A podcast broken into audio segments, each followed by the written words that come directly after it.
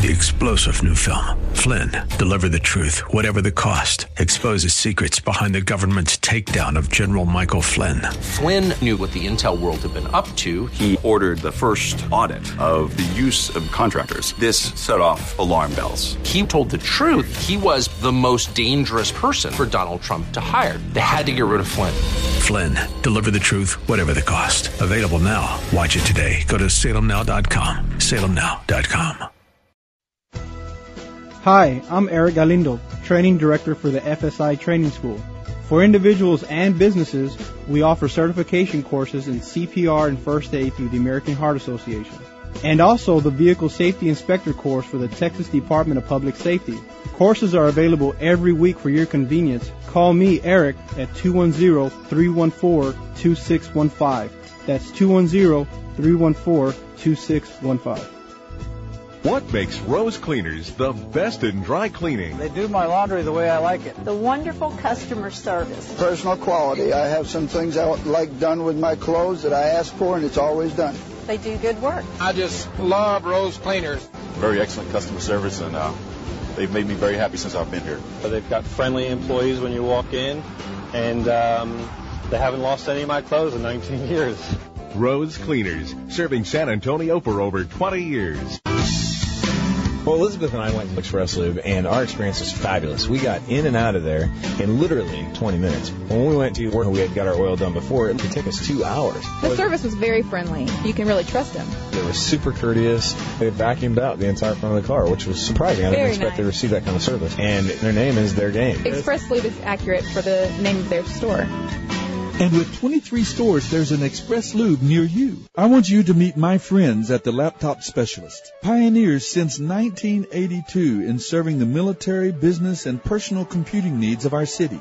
Our ministry depends a lot on our computers. And whether it's repairs, service, upgrades, or even the purchase of a new machine, the James family and their great staff keep our equipment working, freeing us to do what we're called to do. Go to the laptopspecialist.net or call 344-4563. 344-4563 for their two locations. The Laptop Specialist. Welcome to the Bible Live Quiz Hour. It's time to test and grow your knowledge of the Bible, have fun, and win valuable prizes and resources for yourself, your family, your church, or favorite ministry. Here's how it works. Listen to the Bible Live Scripture Reading Program. Weeknights at 8. Not a program about the Bible, the Bible itself. Hear a 15 to 20 minute reading each weeknight. The entire Bible every year. Then on Sunday nights at 9, join us here for the Bible Live Quiz Hour. Soapy will ask questions from the past week's Bible Live leadings. You call in with the correct answers and you win. It's just that simple. So get out your Bible, put on your thinking cap, and hit that speed dial. Because here's the host of the Bible Live, your Apache Indian scout through the Book of Books, Soapy Dollar.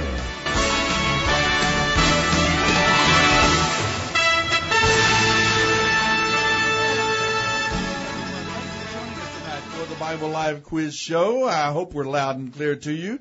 Jacob is with me here in the studio, and we're ready to get some questions out there on the airwaves for you to uh, listen to and to call in and answer. We most of our questions tonight coming now from the New Testament. This past week we finished up the book of Second Samuel. As you know, the books of First and Second Samuel in the Tanakh, in the Hebrew Scriptures, as Jacob has taught us to uh, call it, is uh, the books of First and Second Samuel were uh, one work, one historical presentation written all together, then uh, divided. I, I've heard at the time of the translation, the uh, Greek translation from the Hebrew, the what do they call it, the Septuagint. But, well, uh, that maybe we have a actually, different- actually, not to get technical, but okay, uh, it actually the Sep- Septuagint is Greek. Of course, as you say, can you hear me? Okay. Okay, good. And it's uh, it actually referred to, and it's pretty darn accurate. But that was the first five books of Torah. After that, they did, did other translations, and quite frankly, they're not very reliable. But the first five they did for the Torah, now that's a Septuagint. And, okay. Are, and are you that, talking about just the first five books of the Hebrew? Yes, Guild? uh, the Greek. So And- the rest of the books after that, you're not too excited about the quality of the translation. Well, not just me, uh, uh, almost everybody. But the first is almost uniformly agreed that they've done a fine job. Uh, on the on the uh, on the yes, Torah. but sometime I'd like to tell you how it came to be that there was such a fine job. Oh, that'd be fine. All right. That, That'd be fine? someday. Okay, someday. Don't launch right this minute. I am But, uh, not going to launch right But there you go. Uh, so we finished up though the book of Second Samuel. Uh-huh. That was the second Samuel. Uh huh. The second. And I was um, wondering, do you have a phone number? Oh, we do. Three four zero ninety five eighty five. That's the call-in line for the Bible Live. I was writing it show. down. I missed it. What was it? Three four zero ninety five eighty five. Ah, got it. Okay. Are you going to give me a call or something? Uh, I just want to make sure that we All got right. it. Then then uh, we picked up on Tuesday night of this last week. Went back to the the New Testament and picked up in the um, Gospel of John. Read chapters one through nine. So we'll be uh, asking you questions from both of those sources tonight. From Second Samuel chapter twenty two to the end, and then from the Gospel of John in the New Testament chapters one through 9. And of course, uh, we move also through the Psalms and the Proverbs, our wisdom and worship segment. We picked up Psalm 66 as we were finishing up uh, 2 Samuel. And then when we jump forward to the Gospel of John, we also jump forward to the books of the Proverbs. So we picked up chapters 8 and 9 in the Proverbs. And that first question, don't you just love it? Psalm 836 says, all who hate me love death. Who am I? And it's our old friend. We can't give the name, but uh, that's going to bring out that thing you always tell me, right? About uh, understanding and knowledge and so on. Uh-huh. But uh, I, I know, I know. I But know. I know that you know. like a lot of us Gentiles, I, I'm kind of fascinated with this other one, the other one of the three. Why, of, of course you are. Proverbs 8:36 says, "All who hate me love death." My question to you folks out there is, who am I? Who is this? Who is this one? It's actually a thing, but it's uh, personified Uh-huh. here in the books of the Proverbs. All right. Uh, all who hate me love death. So Yep. let me uh, give you another. Uh, I'm going to give you another question. This is more. This is more general uh, knowledge, general knowledge, and we we we have Richard Todd coming in. Okay, well. listen, uh, Oh, my goodness. Ricardo and Todd, we have you. And let us just quickly finish the questions, Yeah. and we'll come right to you. I'm going to give you a general knowledge question because both Old and New Testament talk about this concept of confessing sin. And so I want to ask you folks, as best you know, what does it mean to confess, uh, to confess sin in particular? What does the word confess mean? Now, I'm, I don't, mm, As opposed to po- profess. uh, uh, not profess. That's uh, no, not as opposed to. Anything. How about contest? Uh, not opposed to or not in comparison to. I guess what I'm just wanting to make sure is when we hear the word confess, it's actually become one of those big uh, religious word now. Yeah. I, I know the Catholic Church they talk about going to confession and Yes. so on, and so we have when something becomes um, ritualized and formalized as a word, sometimes it actually le- loses its you know, it loses its actual practical meaning of what it what it actually means. You know, it has Yes. a tendency to do that. So I want to ask you uh, folks what. I, you I think of the certainly have forgot what confess means. Yeah. Confessing sin. What, what do you think it means? What do you say?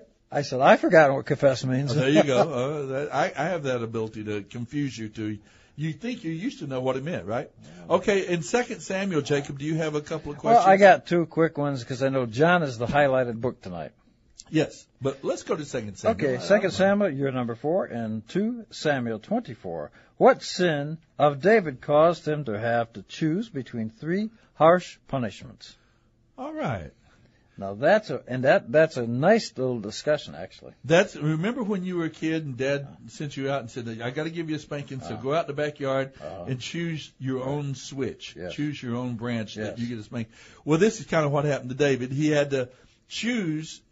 God gave him a choice Sure. of you can have this or this or the other. Right. And our question to you is, what was the mistake that Uh-huh. David made? What made? What was the sin Well, we had a large backyard, so I come back an hour and a half later. with a blade of grass? well, right? and I would say, now how do my shoes look now? there you go. That's better. Uh, so anyway, you gave us that question from 2nd Uh-huh. Samuel. Let's let's get one more. Do you All have right. a? All right, one more. You're number five in Second Samuel again, chapter 24. What were the three? But what are the three punishments? Okay. So what did he do, and what are the three punishments? What did he do, and, And what were the three punishments? and that's the, name options? of that term. Okay, now from the Gospel of John, do you also have some? I do. I okay. do. Uh, you're number one. John says the Word is God, existing before creation and creating everything that exists. Who is the Word? And boy, are we going to have a discussion about that. Okay, what or who?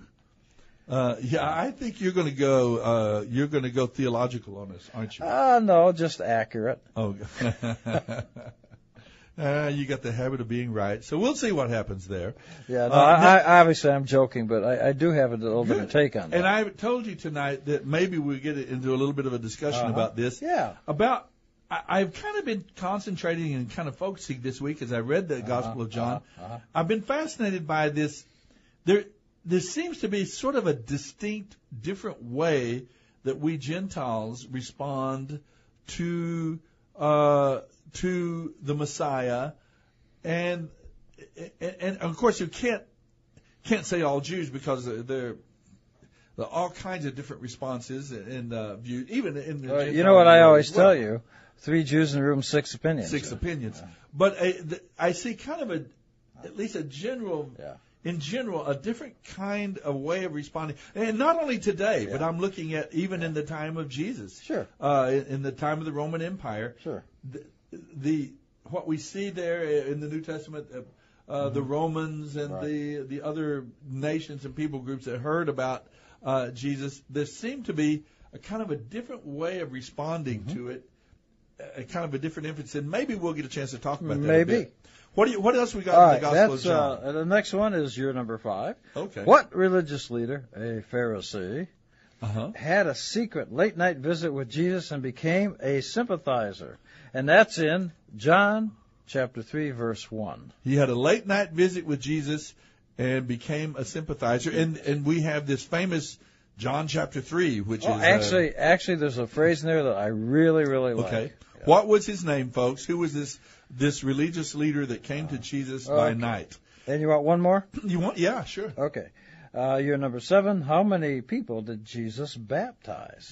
That And I would like to ask the supplemental question that's not here. okay. Why? Oh, interesting. Okay. You want to answer some questions? How with many guess? people did Jesus baptize? Now, who do we got on? Who do we You have got on? Ricardo first, then Todd. Okay, let's go with Ricardo first. Uh-huh. hi Ricardo. We're glad to have you on the air tonight for the Bible Live Quiz Show. How are you doing? Hey, good, good. Good to hear Hey, your my voice. out there. question is, after uh, the next day when the resurrection of Jesus, Yes. when Jesus went to the apostles, uh, and find the apostles on the street, I don't know where, and what is the first promise that Jesus do after the resurrection? Okay, tell say it one more time, Ricardo. Okay.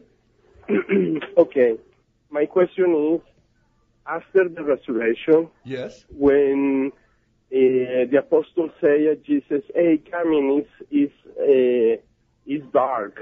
Come in at my home."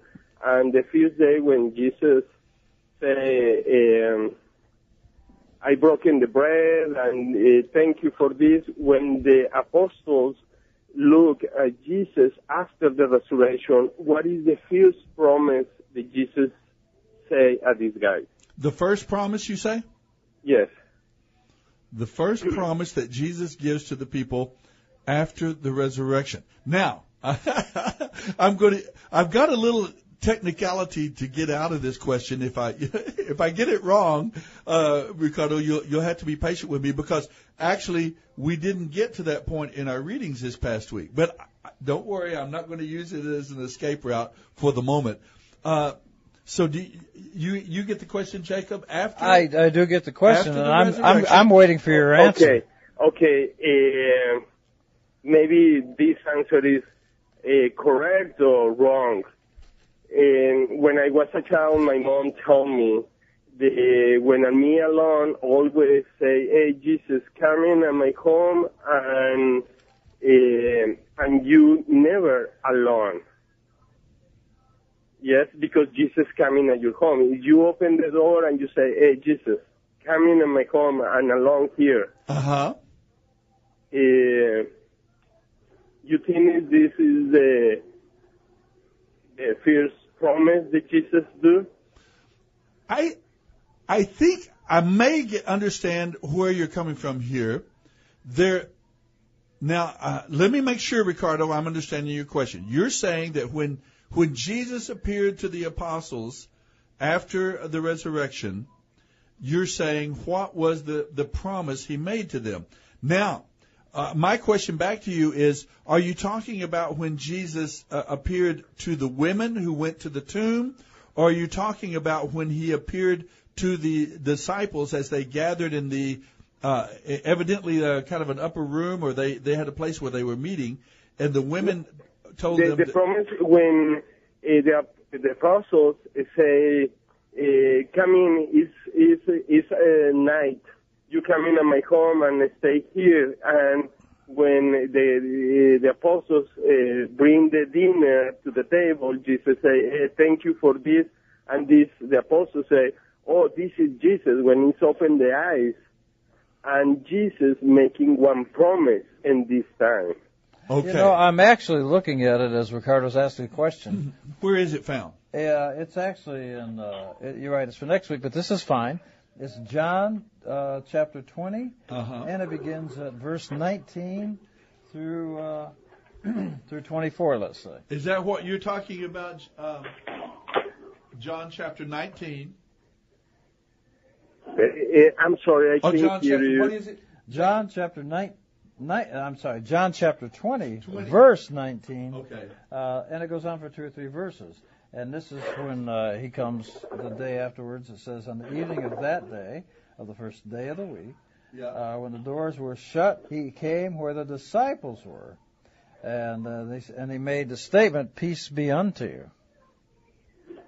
And then you wanting to know what was okay. Aha. And then ver- look at verse 22. So Yes. perhaps that's what Ricardo's talking Receive the Holy Spirit. If you forgive anyone's sins, they are forgiven. If you do not forgive them, they are not forgiving. What what an amazing statement that Jesus makes there to his disciples. So, uh, is that the answer to your question? Um, I think I think yes. And the, the problem, my friend, is uh, right now I'm working, uh, but Well, put your put your boss on. Let's ask him. no, I'm, I'm joking. I'm joking. Yeah, cl- clarify it to us a little bit what what your thinking is, and uh, do you have a problem with that particular statement? No, no, or you- just uh, uh, you. I think Christian give me the car, and I say, "Oh, let me call this guy. I had this question." Yes.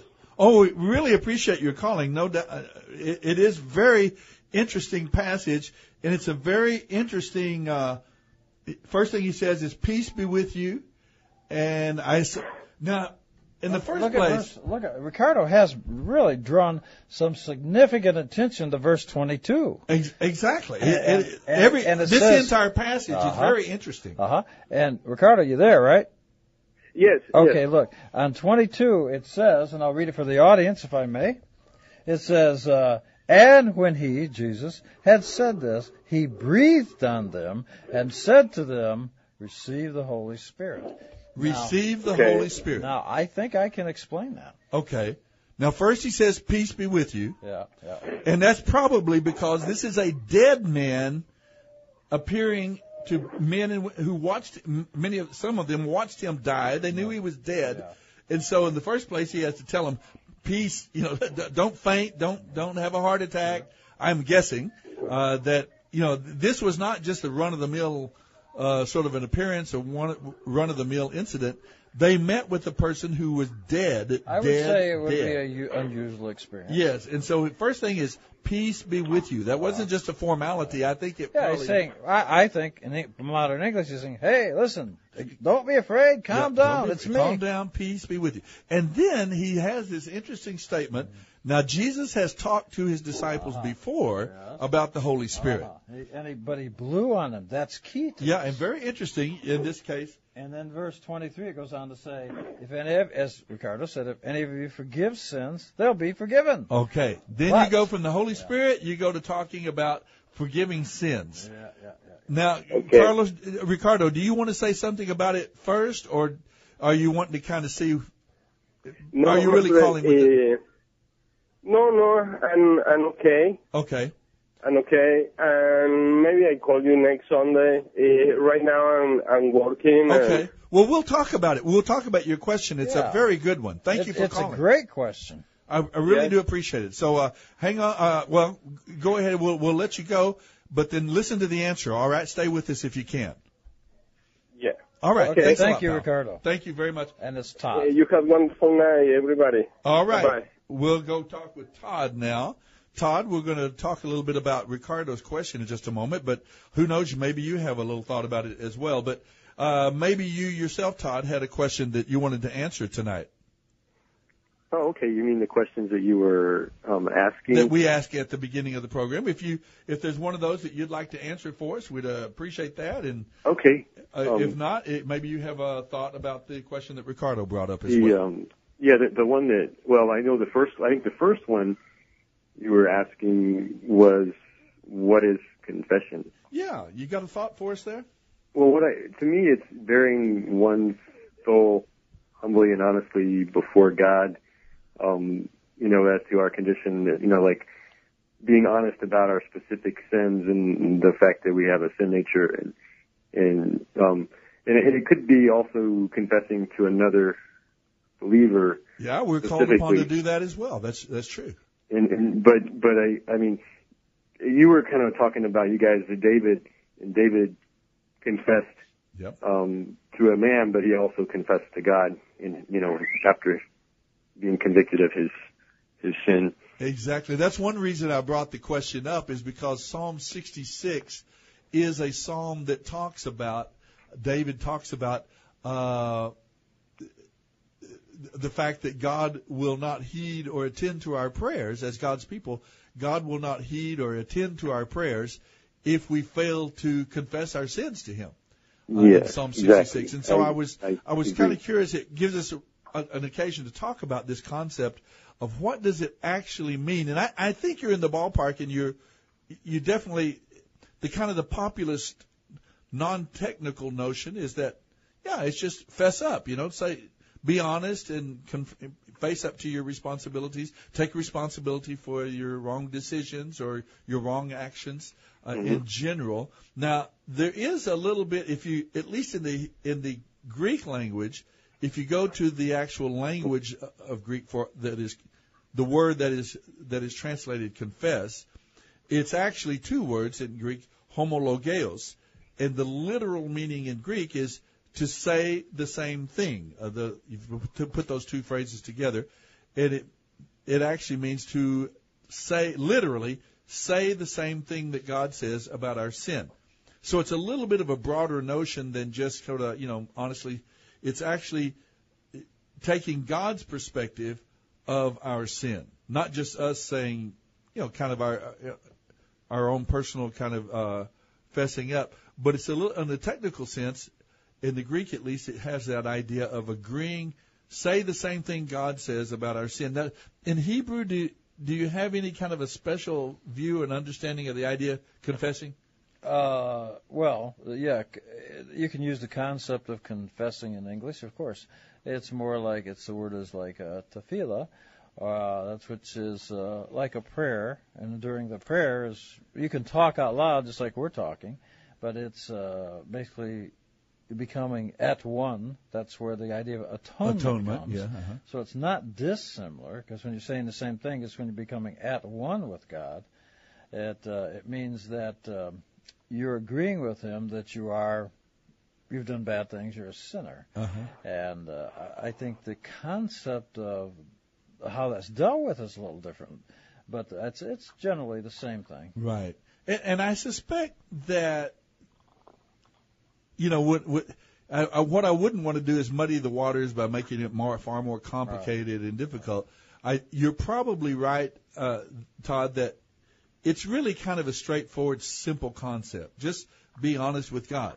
And yet, because it's become such a religious word, uh, you know, go to confession or I, you know, sometimes I think people rush into God's presence and they say, "Oh God, forgive me for all my sins and and I'm sorry, I'm I'm a sinner and thank you for your forgiveness." And they and they go on and we consider that confession, just kind of a general sort of a uh, broad statement. I, I know I'm a sinner. Thank you for your forgiveness and uh, I've done wrong things. In kind of a general way, whereas I think the concept here of confession is more specific and more technical in this in the sense of if if we if we've sinned against God, then we need to name, you know, agree with God about the reality of our sin in the first place. Don't play games and call it something else, or uh, or you know, kind of shine over it and say, well, it didn't hurt anybody and nobody knows about it, so therefore, it, so there's no harm, no foul sort of thing. But really agree with God about the reality of the sin.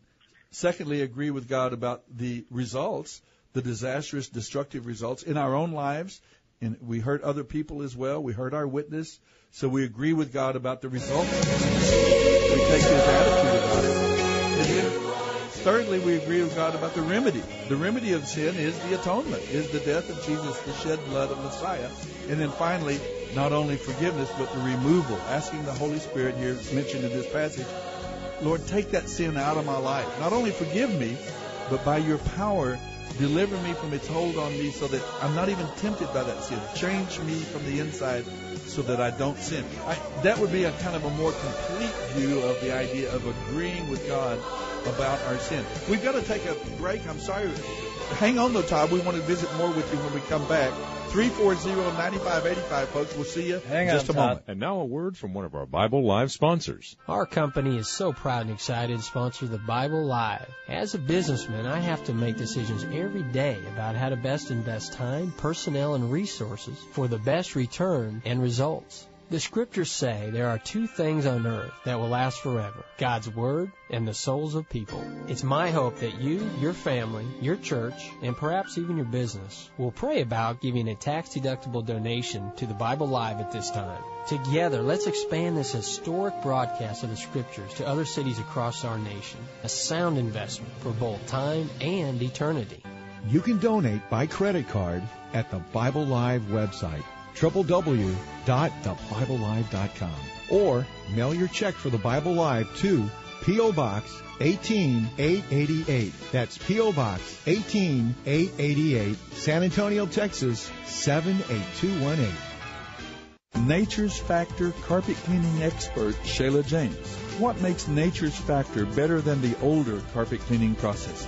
Older systems saturate your carpet, leaving your space unusable, sometimes for up to a day because of their long dry times, plus leaving you with the risk of fungus and the dangerous chemicals left in your carpet. With Nature's Factor, our quick dry time makes your home or office space usable almost immediately, while our green solutions eliminate the possibility of fungus and are perfectly safe for your children and pets. Nature's Factor carpet cleaning for the 21st century. 831 3535.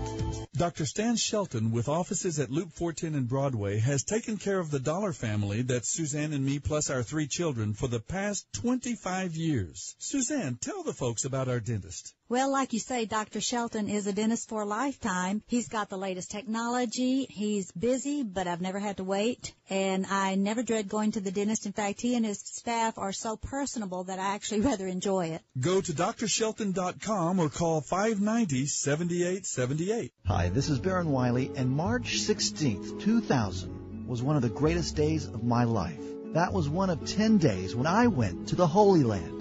One of ten days where I walked where my Savior walked, where I boarded a boat and floated through the Sea of Galilee, stood on the Mount of Olives where Jesus prayed, walked through the Kidron Valley like Jesus did when he went up to Jerusalem. I touched the western wall and looked up to the sky and prayed where millions have been praying to God 24-7 for over 2,000 years. I stood where King David stood, where he overlooked the old city. And on that spot, on March 16, 2000, I proposed to my future wife, Shan. The most life-changing, unforgettable week of my life. My dear friend, join Alistair Begg, KSLR listeners like yourself, and other believers the week of October 24th, 2015, and experience Israel with Genesis Tours.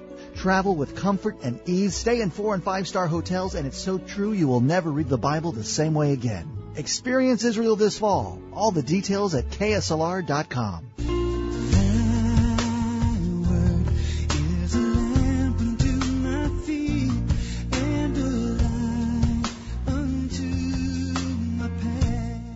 You're listening to the Bible live with Soapy Dollar.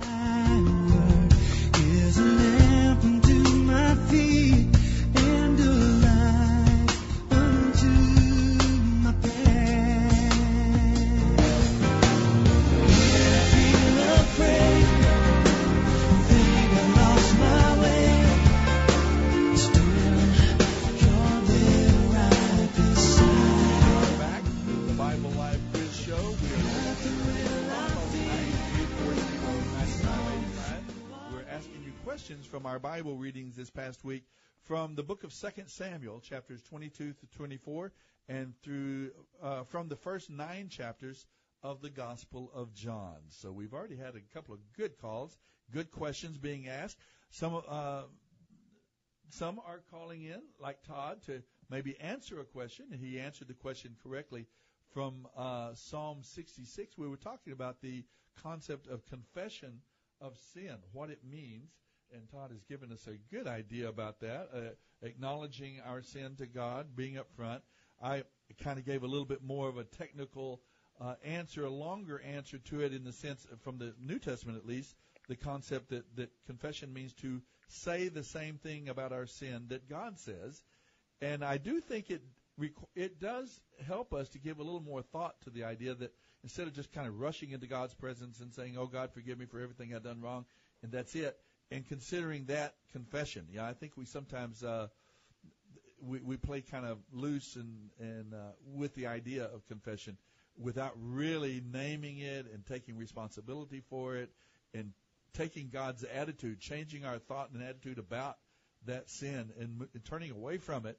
And then, of course, also part of the idea of confession is agreeing that with God's plan to remove that sin from our life, which is the work of the Holy Spirit in our life as God's people. That's what the Spirit of God is doing is not only forgiving us of sin, but the idea is to take that sin out of our life, out of our experience, and He has the power to change us and deliver us from sin's hold on us. So I, I, I gave a little bit of a heart, uh, a little bit of a broader, uh, uh, maybe more, hopefully a little bit helpful and more complete answer of confession. But uh, Todd, anything you wanted to add to or, or respond to the idea there we had about confession, or you've already won your prize, by the way. so- Oh, thank you. No, I, I, uh, I think, I mean, you covered it pretty thoroughly there. Makes makes sense to me. Yeah, I, I I have kind of been concerned about sometimes how we sort of rush into God's presence and just say, "Please forgive me." And Jacob actually brought another question, another idea up from the the Jewish idea of forgiveness is that there are situations in which, in other words, God isn't sort of sitting up there just kind of waiting on us to show the slightest little inclination or s- qu- slightest little sorrow of our sin so He can forgive us.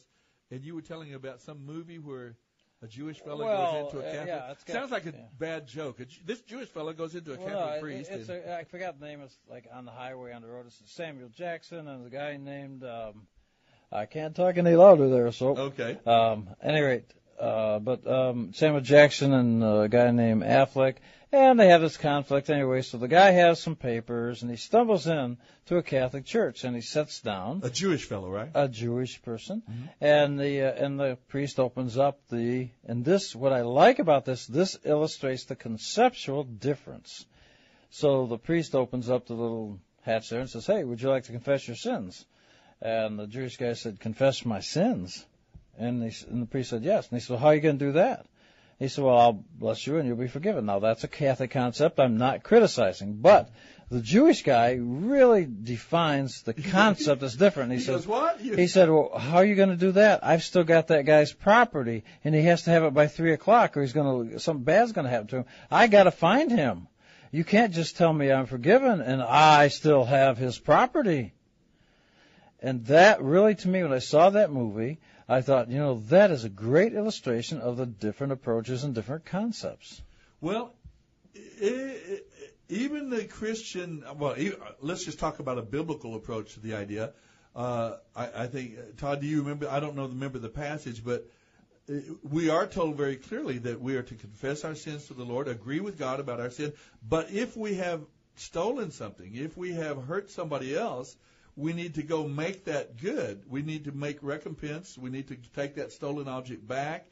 Uh, in other words, we need to reconcile with the person we've hurt uh, and make it right with them, and then come back to the altar. It says, uh, and then then we can uh, go to God for forgiveness. So I, I, I think too that I mean, properly understood, biblically understood, I think it includes. Um, uh, Christians, we ought to be more of an agreement with what you just said. Well, I'll give, uh, hey, Scott, uh, Todd, are you there? Yes, sir. Okay. I, do you know? We all know that when people say a prayer to God for whatever reason, they don't go in there and say things. I've never known a person that says something untrue, like, "Hey, God, did you know I got 50 million in the bank? I got three cars, three Rolls Royces, and all that kind of stuff." People don't seem to lie in their prayers. At any rate, I the- suppose the idea is that God knows Uh-huh. when we are lying, right? We Well, can't really fool him. Or, Uh, who knows? Yeah. But they don't seem to. At any rate, Todd, I'm going to ask you something, and you're going to remember this pretty much forever. You ready? Okay. Okay. Okay. Now, obviously, you say a prayer you and you fair don't warning. mean. And, I'm sorry, what? And you don't mean it. You, it's it's really kind of a hollow prayer. Would you agree with that? Yes, I would. Uh huh. So you got to have an intent, not not uh, the restitution, but even the prayer has to have the intent in it that you sincerely mean it. Would that be correct? Yes. Aha. Now I'm I going agree. to tell you the Jewish word for intent, and you are never going to forget it. I guess I've got Soapy's and everybody's attention now, he, don't under, I? he underestimates my ability to forget things. But Uh-huh. okay. This is true. But um, but I'll forget that I told you and I'll tell you again. Okay. It's it's like the Irish last name Kavanaugh. That's it's Kavanaugh is intent. That's hmm. when you say a prayer and it, that's why it doesn't make a difference in Jewish thought if you say it in Greek or Cambodian or English, Hebrew. It doesn't make any difference. It's the intent that counts. And the word for Hebrew of, of intent in your prayer is called Kavanaugh, believe it or not. Actually, that's a that's a Hebrew hmm. word. Huh. Well, it's also an Irish So Mr. name. Kavanaugh was probably a, a Jewish person. I I don't know anything about that at all. I, I'm being told to speak up.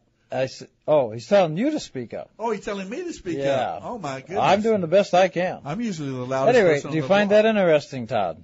Yes, And definitely. you'll remember the word. And what's the word, Todd? Kavanaugh. See? You remembered it already. Oh, he's practicing up on you, Todd. So just, okay, let's let's um, ask Todd a Yeah, let's a ask him a different couple of questions. all I want to talk I to want to Todd. see if he can clear up some of these for us because people are wondering. Do you remember the name of that religious leader that came to Jesus by night and asked him a bunch of questions about being born again and all that kind of stuff? Yes, I, I believe it was. I believe. Does it start Okay, with Does it say- start with an N? Yeah, Nicodemus. Ah, you I got it. gonna Great. Excellent. Okay. And how just many how many children did Nicodemus have? I'm joking. I'm No, joking. I don't know. What was his cousin's name? Okay. Okay, Uh, but I am going to tell you. so- Do you happen to have a Bible with you? Yes, I do. I, you know, I was getting the impression by the way you're responding that you're looking at something. I had that feeling. Okay. All right. Would you do me just the biggest favor, Todd? Okay. Be careful, Todd. This is usually a trap. Well, it's not a trap. We're going to we're going to share. All right. Let's do some sharing. Uh, now, the, actually, one of my great favorite lines in this is uh, Nicodemus is talking with him, uh, with Jesus, and as we move down uh, Chapter 3 of John. yeah. chapter three of John, thank you, and in eight, of course, you know, uh, Jesus says something that you have to be born again, and of course, There's Nic- that wonderful Jimmy Carter phrase, born Uh-huh. again. Well, yeah. and then in nine, Nicodemus said to him, How can a man be born again? And he said, You are a teacher of Israel, and do not understand And you this. don't understand these things? Yeah, and what's always baffled me is how, from a Jewish perspective, did this guy not to understand that and be what we'd call a teacher of Israel or a rabbi perhaps or on the Sanhedrin? Because this is not a foreign concept. It's not? No, of course not. spoken of in that's the what I. Tanakh? That's why I'm focusing on this. Todd is going to work with me on this. All right. And I and I could Good never luck, Todd. I could never figure this out because I thought, well, this sounds like this guy's stupid. And how did he ever get promoted? Did he have a brother-in-law or something? Well, I don't remember in the in the Tanakh in the Uh-huh. in the Old Testament. I don't remember the concept of being born. again. Oh, yes, you do. But we'll, Do we'll, we'll return to that after we finish All right. this. All right. But now, and of course, Jesus, and I'd like you to look at 10, if you would, Todd. Chapter ten or verse no, ten? you're still in John 3, John verse 3, 10. 10, okay. Are you there, Todd? Yes. And see, these are things that puzzled me as a Jewish reader.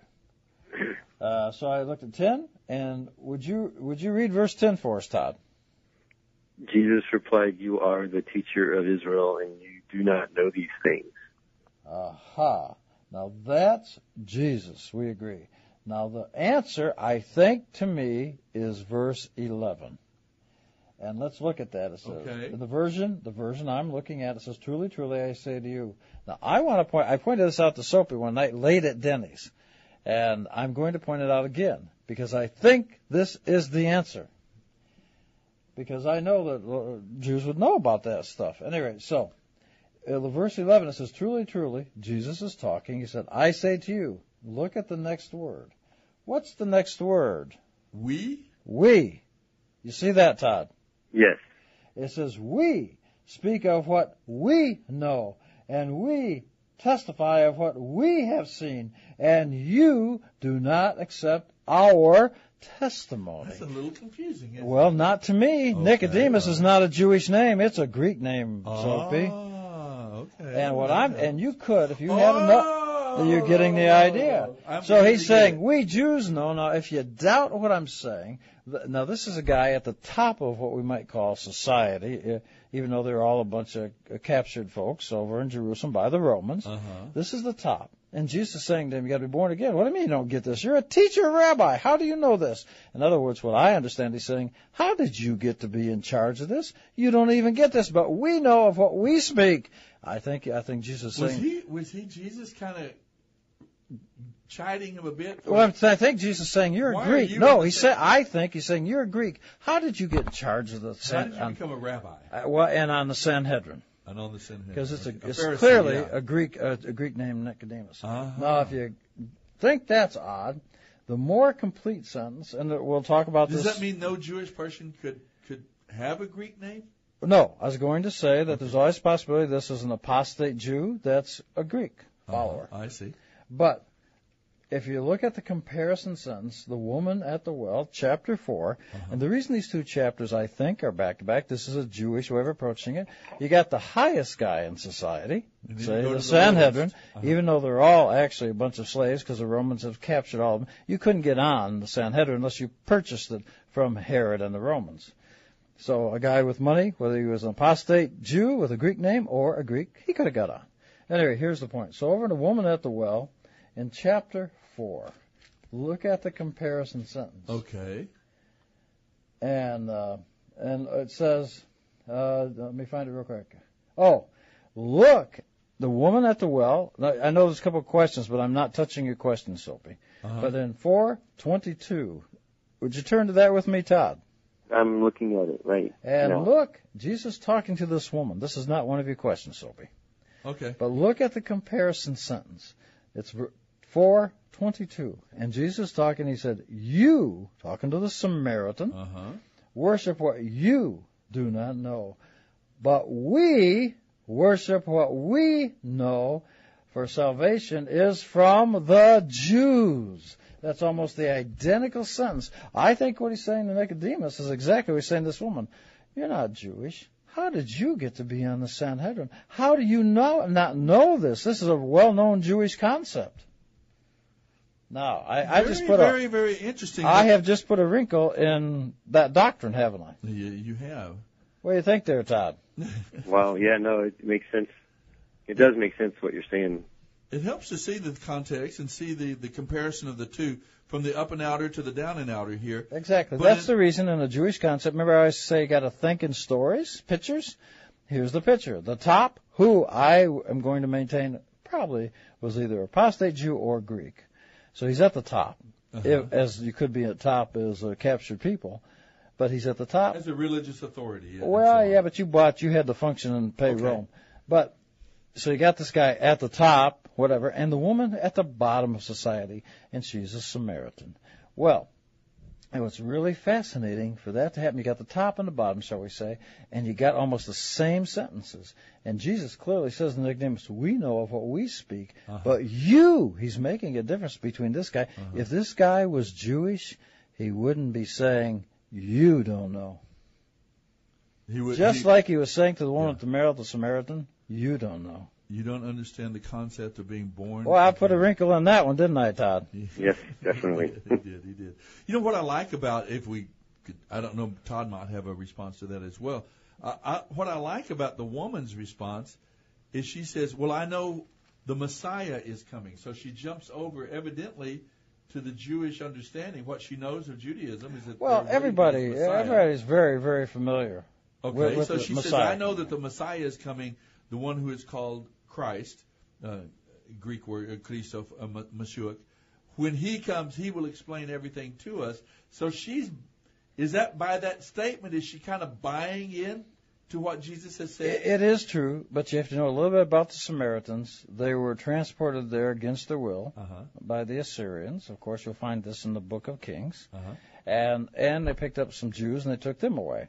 So they brought with them their own concepts, their own religions, their own gods. And they did have, and they blended into that the concept of the Jewish Messiah. Okay, so she, for some reason or other, she does see that, and she says, when he comes, he will explain everything. And this is one of those moments when Jesus out and out says, I, the one who's talking to you, I am he. I am the Messiah.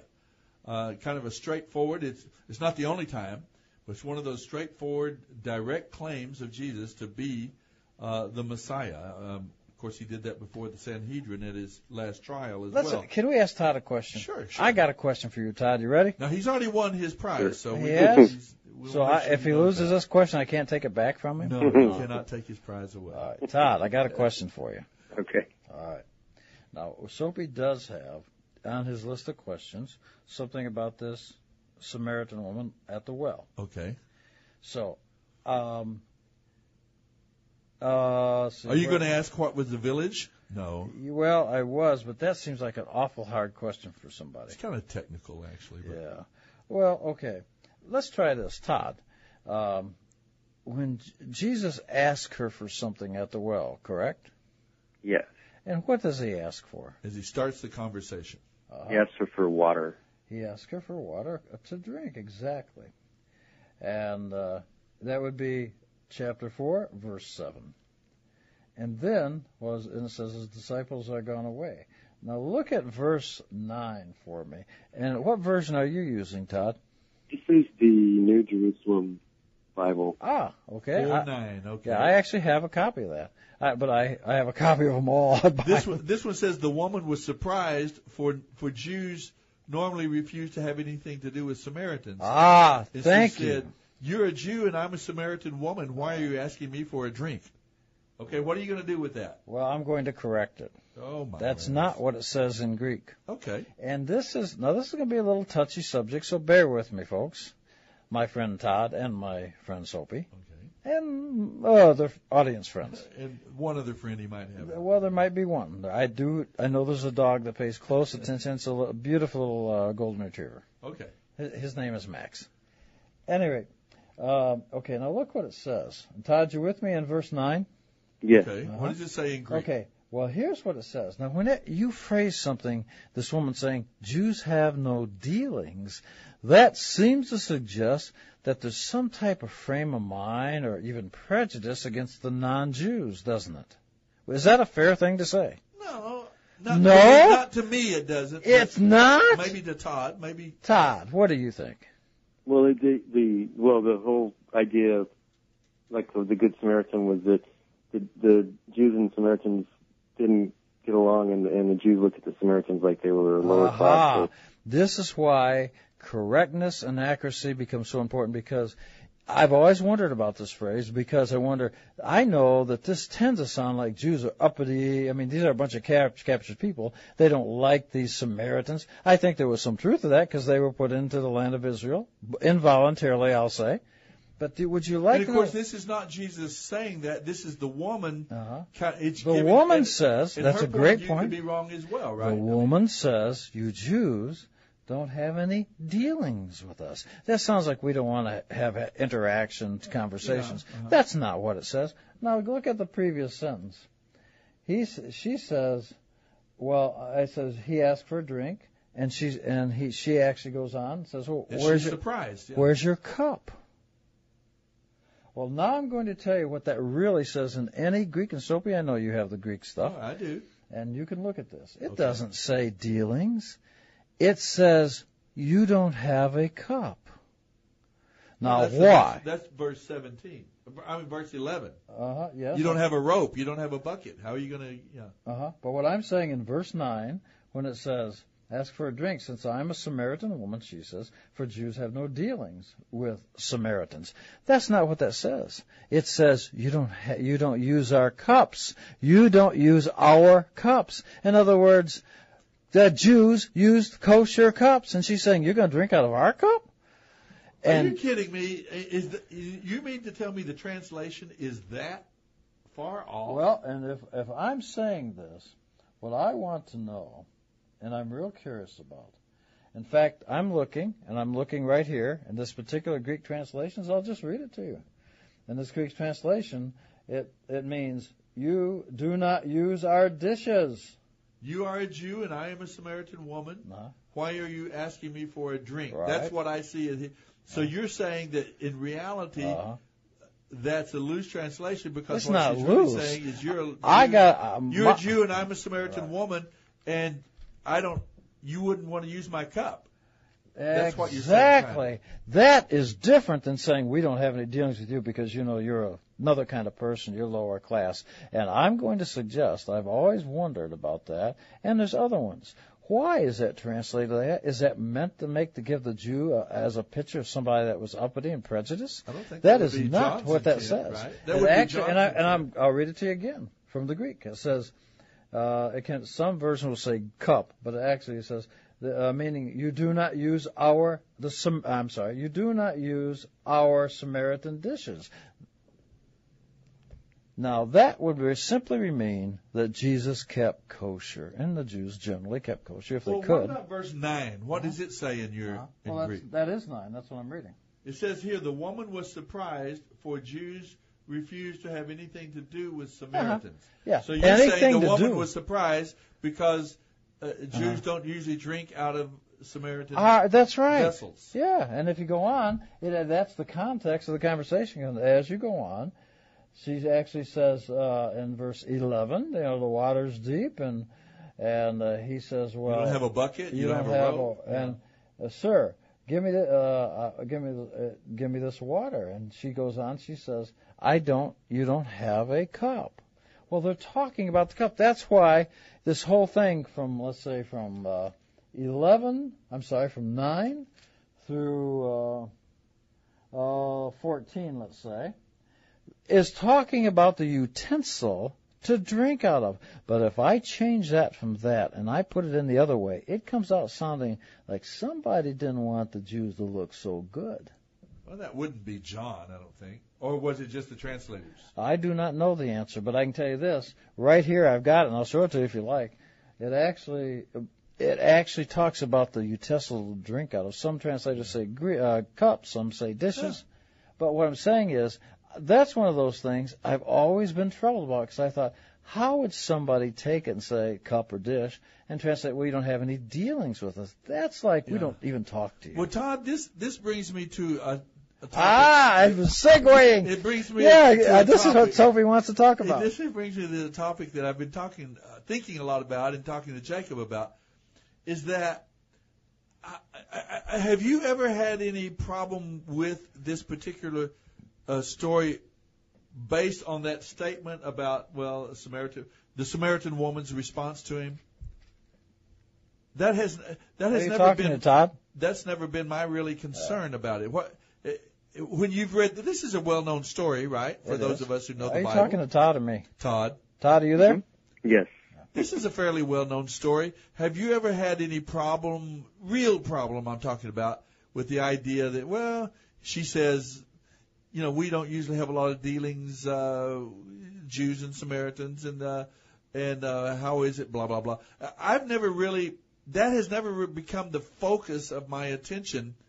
That somehow somebody was taking a pot shot at the Jews. That it, it never has actually been a. I never have even thought of that uh, in a way. Have have you before? Has that kind of been a bother to you? No, I mean, I kind of look at it in in in light of even much earlier things um, in the Old Testament, like Jonah not wanting to take the message of God to the people of Nineveh just because there was some kind of a. It was almost like they were. Some of the people wanted to keep God to their own little tribe, and and and, and you know, it was, you know, I think there was. That, that's sort of how I looked at it. There was I mean, there, there there did seem to be that whole notion we're better than the rest people kind of thing. But Okay, it was, it well, was I mean, they were all capable of being that way, thinking that way. you Tell know. me, do- do you- I'm not careful. Well, do you know, uh, Scott, do you know anything about the uh, people who lived in Nineveh? These Well, were just they- the good-hearted people on a shopping day on a Sunday afternoon. yeah, they they They were apparently doing some pretty rough things. They weren't- were, they killed they would kill people, including many Jews, and they skinned them and put their skins on the outside of their village.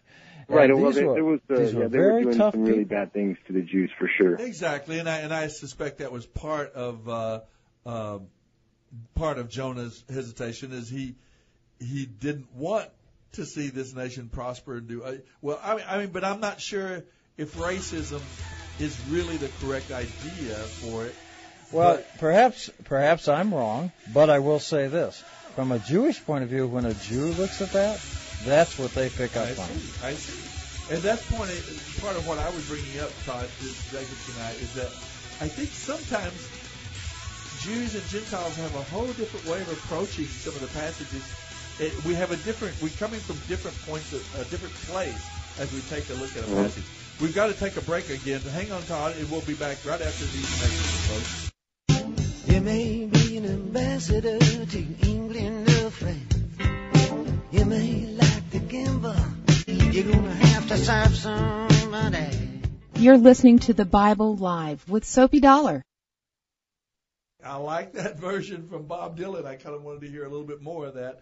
Uh, some people don't know that Bob Dylan had a highly publicized. This Bob Dylan is from the old. You know, you young folks, y'all don't know about this. I don't know if, if uh, Todd will remember Bob Dylan or not. Do you remember Bob Dylan, Todd, by any chance? I well, I was a pretty kid, young kid when he came on the scene, but I heard a lot of his He was music an old. growing up. Uh, he was an not rock so much rock. He was kind of a folk singer, and uh, he had a reputation for you know kind of being straight shooter and telling the truth in his songs and so on. Kind of a moral uh, voice for a generation. But he had a highly publicized conversion in the Mhm. early 70s. Uh, he's a Jewish man, of course, and he had- there was uh, he. In fact, is he created a whole album called Slow Train Coming uh, Slow Train Coming, and if you could look it up on the internet, it's some great music. It really is. Uh, man, ga- uh, God, uh, man gave names to all the animals. You know, I, I use that from time to time when we're reading the Book of Genesis. And then this song here, you got to serve somebody. And he talk. He there's a song dedicated to the young, to the woman who led him to faith in uh, in uh, Christ, and and he he had this moment in his life. I don't know really what has happened to him since. I don't know if he's followed through or following on with the Lord uh, in his life or not. But uh, it was very, very interesting. And that uh, that song, of course, comes from that album. And uh, I, I like it. I like it a lot. I, I like. He's a master songwriter. Well, let's get back to our topic though, and, and that is Todd. For one, I want to tell you that we don't want to keep you necessarily all night long on the telephone. Uh, but uh, you have won some great prizes, and I wondered, would you like to go ahead and give that information to John and uh, Sure. put you on our list? Good deal, and thank you for sir. calling in. I think you brought in a, you've really brought up a very important topic, something that's kind of been on my mind anyway. So keep listening, stay with us. I, I think we're uh, we're going to talk a little bit about this whole notion of how the difference in the way it seems to me, at least, as a kind of an Apache Indian, sort of a normal gen, Gentile committed follower of Jesus Messiah, we kind of approach the whole idea of Jesus and salvation and so on. We seem to kind of approach it with, uh, differently than maybe uh, Jacob, uh, although Jacob very much admirer of Jesus the Messiah and uh, on the same page. But there is there is that we're not quite as intent on kind of keeping Israel's honor, you know, protecting the Jews' honor and so on. And uh, one of the first one of the first things, and, and I think correctly in this passage. By the way, that same verse nine, Todd, that we were talking about, in in the version I have, it says some manuscripts omit this sentence. Yeah, now that's in the version you're reading, right? Yeah, the sentence yeah. about and how so, the Jews yeah, even in, refused to have yeah, anything that's to right. do with the Samaritans. Even in your version, it says some versions don't use this. So, so, and I'm just saying, and Todd, have I been too hard on you? No, not at all. No, no. I, I don't want to, but that I'm just identifying things that Yeah. I catch. Yeah. Well, let me let me put Todd on hold and let him give that information to John. Don't hang up, Todd. Just give that to John, and uh, okay. and we'll continue to discuss a little bit this matter. Uh, and I don't want to make a big deal of, of it either, Jacob. It's not like I have this huge uh, uh, criticism, but it just seems to be that at times we we Gentiles we heard about the God of Abraham, Isaac, and Jacob. Um, In other words, it's the same God. It's Jehovah. Right. And we read the same Old Testament. Right. Obviously, there's some passages that Sure. we don't get all the technicalities y'all do. But let's say we got the Ten Commandments, we got the Torah, we Yes. got the, Absolutely. the redemptive plan, and we and it was meant for everybody. Yes, and so Jew we- or not, it was meant for everybody, which makes everybody part of Israel. What excited me, yeah, exactly. And so what excited me is, wow, you know, I can be reconciled to God, I can be forgiven and cleansed. Uh, heaven is my ultimate destiny now. I'm not afraid of death because I know that I'm going to go be with the Lord. And now God is with me to teach me and help me know how to live and to live a good life to honor God with my life and to share His love with other people. So that that kind of, and I'm really excited about Messiah. Why the the that's why we're we're a lot of us Gentiles we're very excited about Jesus. We we are so grateful. And it's so exciting that you know he he bled, he died, he suffered for my sake, and all these sort of things that you're accustomed to hearing. Uh, and we're very enthusiastic about that. Now, on the other hand, it seems like, and and I know there are a lot of Jewish people who are as well very excited about Yeshua and uh, Meshua Okay, and I'm waiting for the other shoe. but on the other hand, you you seem maybe not quite as excited about Jesus, Uh-huh, uh-huh. and you're and, and like one uh, rabbi, one uh, prominent Jewish rabbi told me one time, we you know you Gentiles, y'all kind of think about heaven, you think about eternity, eternal life. And we're not so concerned about that as we are as how to live today in this world. right. And, and uh, as if that takes the emphasis off Jesus or somehow or other, uh, Jesus only came to forgive our sins. But and, and so, in other words, it was just a little bit of a. I, I'm kind of wondering how, what is it? What are we missing? How are we kind of? If I may quote, other, you know? if I may quote that Jewish guy Jesus, he said when somebody he's talking to that uh, centurion, I believe, Okay. that's off the top of my head, he says, "I have not found such a great faith in all of Israel." Yeah. All right, so Talking I, to a Roman I, I to a Roman, and so I agree with you that the enthusiasm among the non-Jews is different. It is greater, and it looks to me not only today, but it appears to be back then. And and I think it's because, you know, I, I can speculate on all kinds. we had reasons. nothing. You know, we had nothing. Y'all, y'all had. Maybe it's because y'all we had become familiar with. Well, I, you know, at that time, let, let's let's the, we're sitting in a situation with Jesus, Uh-huh. Yeshua, uh, and what's happening is you every time the Romans and Herod had instituted a system, they had taken they had fired all the Levites from the temple. They put their own boys in there, and so if you did anything religious, you had to pay a tax to Herod and to Rome, and it was a way of collecting it. So you got kind of a downbeat mentality. You're getting everything you're doing is making you feel very inferior. So naturally, you know, if I came to your house and I made you do stuff constantly, and if you went out and worked hard, and then I sat down at dinner time and you couldn't rest, you have to make dinner for me because you're my slave. And then you and then you criticize my meal. Yeah, and, and so I'm I, I'm afraid I would not be very wholesome towards you. Uh-huh. I would have to be courteous because of fear, but I wouldn't in my heart feel wholesome towards you. So, you know, I, I get what you're saying, and I don't know if that comes into play here or not. But I think that the Jews, if I may say it this way, and please forgive me, anybody in the audience, if I'm getting this incorrect, but I think they are viewing it as more of an, uh, it has nothing to do with getting to heaven, I want to say, but it has become a duty of the Jew to make good deeds in the world. And so they're looking at it as more of a kind of a chore than a blessing. And I'm just suggesting that because we all know the word mitzvah.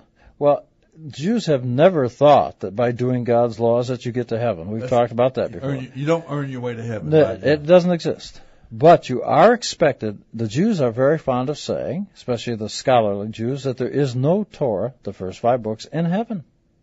Only on earth. And the reason for that is you don't need the Torah in heaven because you got God. Yeah. So, but you need the Torah here to tell you from God how to live in this world.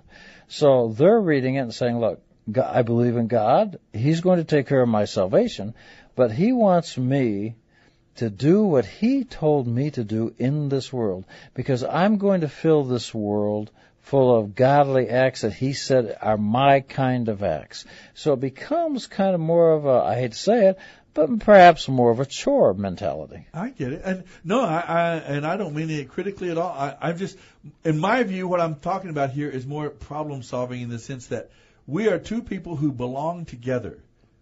Those who are followers of Yeshua, followers of Jesus Christ, Gentile followers. Uh, we are uh, part of Israel. We've been grafted in. We, w- there should not be this talking past each other, and I, and and I've often wished that that there could be a reconciliation and understanding and, and, and maybe learning from each of us the strengths that come from each point of view. I, I guess one of the things that I, I wondered about, what about from the Jewish perspective of salvation? When you think of salvation, uh, are you thinking primarily of atonement and forgiveness and cleansing uh, by the you know the, the Lamb whose blood is shed? Without the shedding of blood, there's no remission of sin and uh, and so on and so on. Are you do you think of, when you think of a, a salvation, do you also include the aspect of sanctification?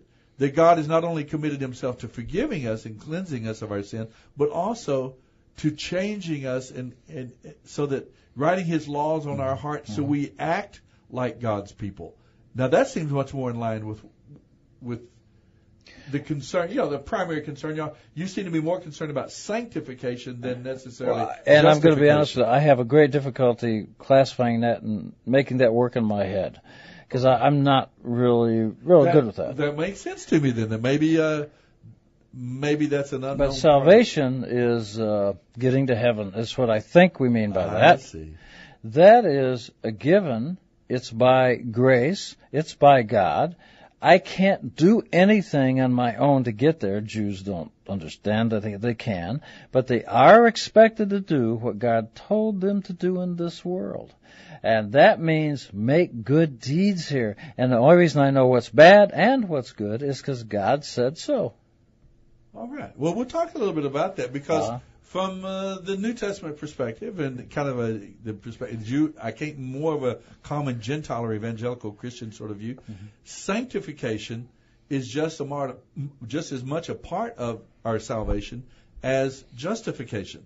Justification meaning God cleansed us and forgiven us, and you know has prepared a place for us now in heaven. Mhm. But then we enter into this phase of our salvation called Uh-huh. sanctification, Right, where right. God is changing us and writing His law, the Torah, on our heart, so that we actually want to do the things that that glorify Him. And that that's Him. and that would make it extremely compatible with the Jewish. That's what I was thinking, uh, and that's a very that to us it's a fair. I think it's a little maybe a little more well known aspect. Although there are a lot of Christians also who who don't understand that God has committed Himself to us to that extent. Not only forgiving us and cleansing us, but also well, to I believe you're quoting lives. writing God's laws on your heart. I believe that comes from a book in the New Testament, and I believe that comes from the quoting an Old Testament passage. Well, you're quoting uh, also, uh, yes, you are, but it also comes in the New Testament from the book of Hebrew. Yes. Now, the question in my mind is, if God's laws has been done away with, hasn't anybody told God?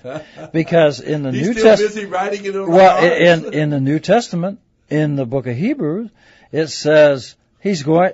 It repeats it. He's going to write his laws in your heart. Well, what's he writing if they've been done away with? Well, I tell you, there's one good thing that you should take some hope from. What's that? If God is writing His laws on our heart, Uh-huh. He's not going to mess up the translation.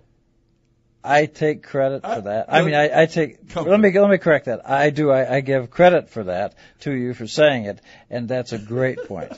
you should be comforted by that fact. We're- He's not going to make a mistake in the translation. Okay. Who we got on Esther. the line? Esther. Oh, Queen Esther is on the on the phone with us. Wow, tonight. Hi, Esther. I like that. Can Good you to hear hear me from you. because I have trouble. You sound like you're on Mars. All Can you hear right. me? Uh, I'm sorry about that. We Yeah. we And- sometimes have uh, that. Are you on Venus? Yes, I'm, I don't know. Men I'm from Mars, sure. women I got from that Venus, right? book is muddled in my mind.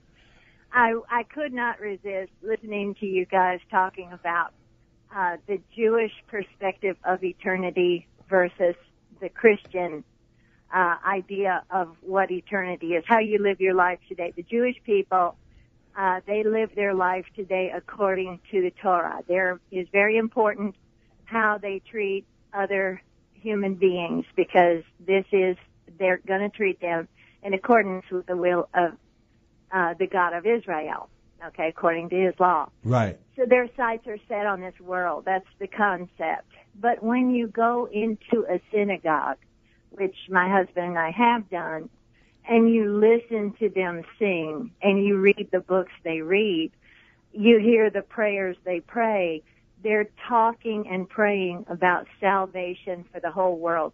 Their sights are not on living in this world. They're singing and praising uh, the God of creation and into eternity is where they want to go. However they get there, according to His grace, they leave that up to Him. Whereas when you go into a Christian church, which my husband and I have been Uh-huh. and still do, you hear them sing their songs and pray their prayers, and their focus is not on eternity. It's not on the God of all creation.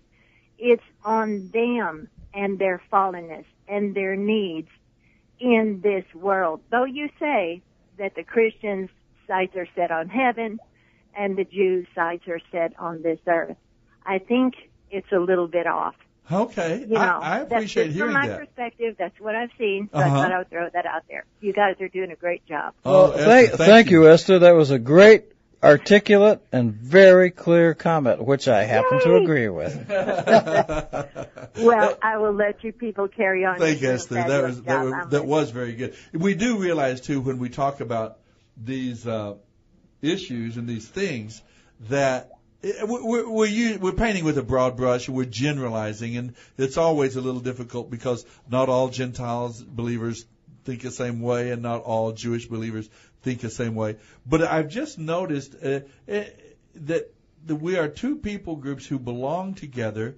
Uh, we we we follow the same God, the God of Abraham, Isaac, and Jacob, the same scriptures, the same message of redemption, the same plan of redemption, uh, the Jewish Messiah. The, uh, in other words, it should be that, wow, there should be this oneness and, and this kind of seamless relationship as we've moved forward. But yet, there there are different life experiences that we bring, and um, and I am, I know I'm generalizing because there are Jewish believers who are very excited too about Jesus and about forgiveness and about heaven and so on, and there are Gentile believers too who uh, we're not just sitting around waiting to go to heaven someday. We want to live right. We want to live our lives that honor God and and that obey God in all of our ways and and uh, so on and experience His blessing. And, and so it, it's not one, all one way or the other. But sometimes I think that just the kind of the different emphasis when is in, in reality, hey, stop, you're both right. You know, uh, both points of view.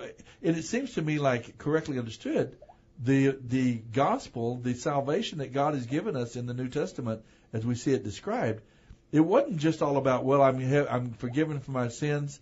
Thank you, Lord Jesus, for dying on the cross. I'm forgiven. I'm cleansed, and now I'm going to heaven. And so I'm sitting around here just twiddling my thumbs now, waiting to go to heaven.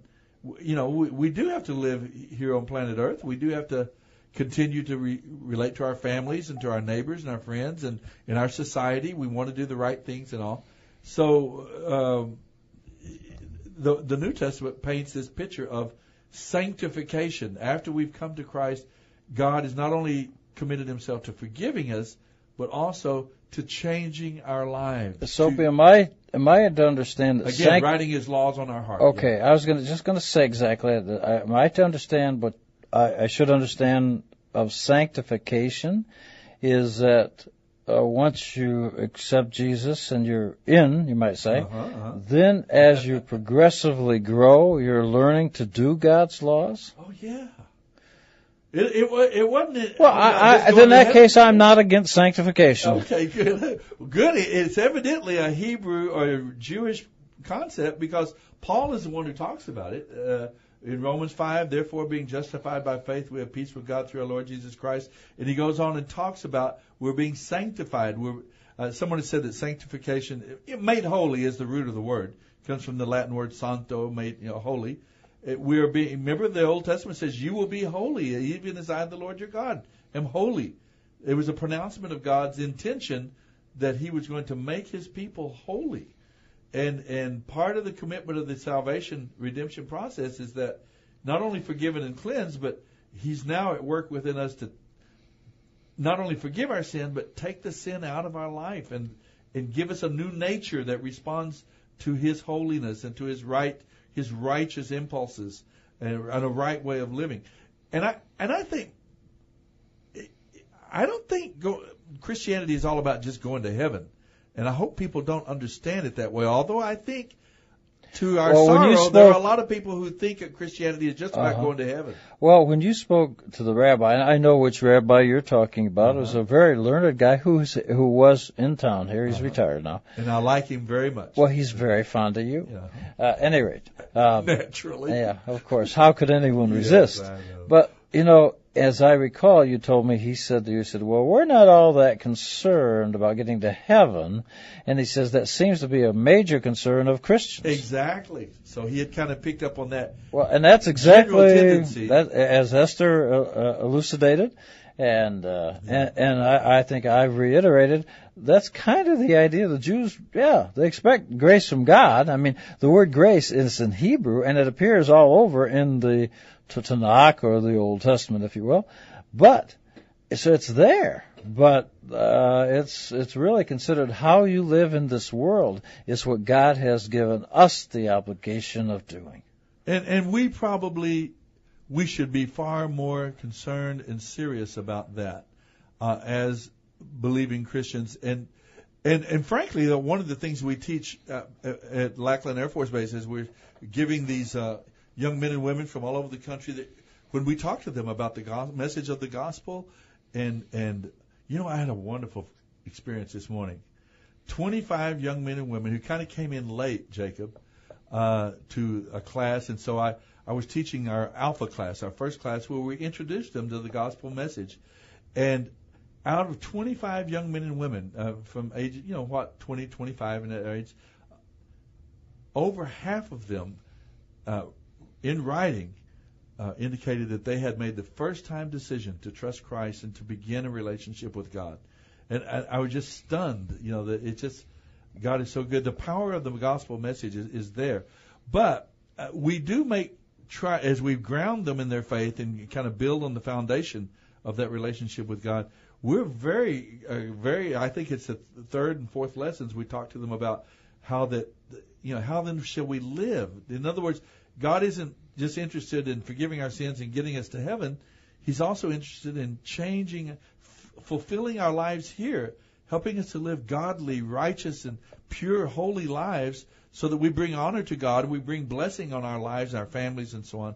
And we, we, and we draw others, we attract others to, to the relationship with God. So, in other words, it's not just about, oh, I accepted Jesus, now I can go to heaven. it, it's now about, you know, Jesus himself said, I've come that you might have life, an, an abundant life, full and meaningful and significant and exciting and thrilling. Mhm. You know, he's interested in life on planet Earth as well.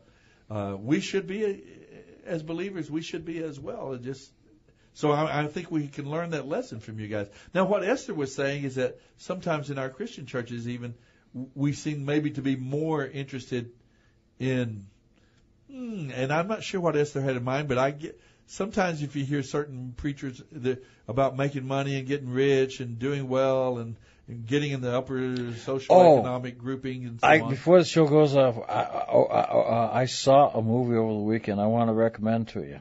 Are you talking about that AD? No. This this No. Okay, not Yeah, that. Okay. uh, but I'm, I am going to watch that when it gets online. Uh-huh. It's called Woman in Gold.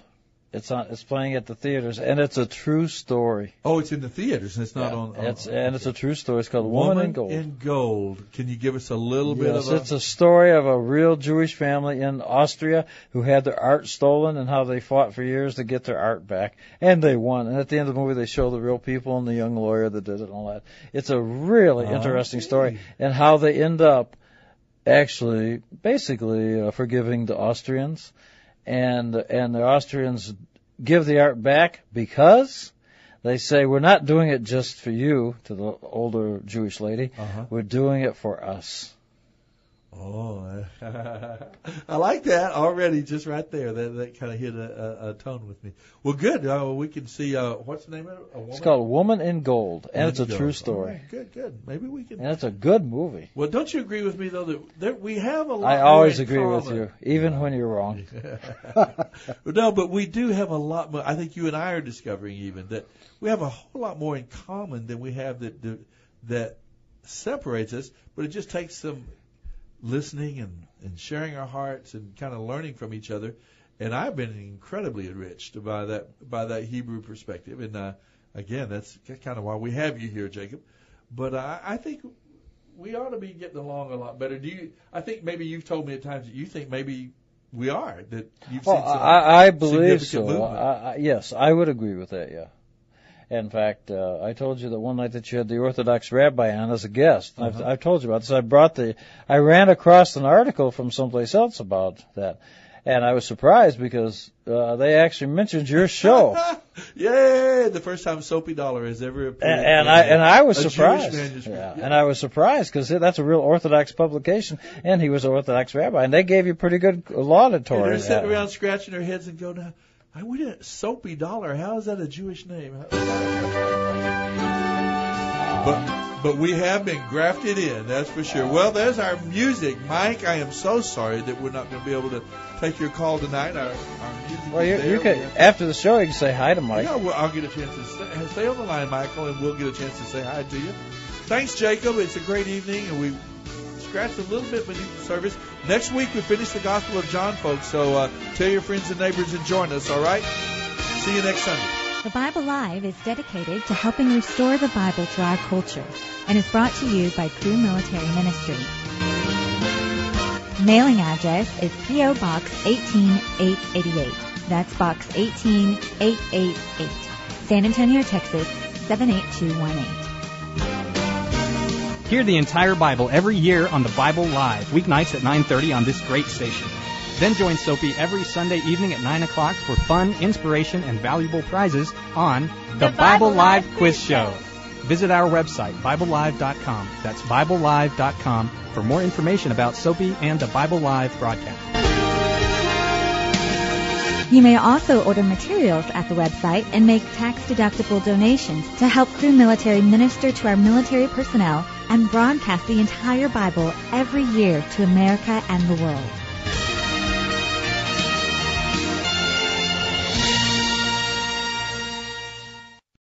Three star general Michael J. Flynn, head of the Pentagon Intelligence Agency, knew all the government's dirty secrets. He was one of the most respected generals in the military. Flynn knew what the intel world had been up to. He understood its funding. He ordered the first audit of the use of contractors. This set off alarm bells. The explosive new documentary, Flynn, Deliver the Truth, Whatever the Cost, and covers the facts behind this scandal. Flynn told the truth. He was the most dangerous person for Donald Trump to hire. I find out the worst enemy that I'm going to face in my life is right here in America. They took my assessment and they wanted me to change it. And I was like, I'm not changing it. They had to get rid of Flynn. With in depth interviews, archival footage, and never before seen personal records of the man behind the headlines. I just felt like I was drowning. Flynn, deliver the truth, whatever the cost. Available now. Watch it today. Go to salemnow.com. Salemnow.com.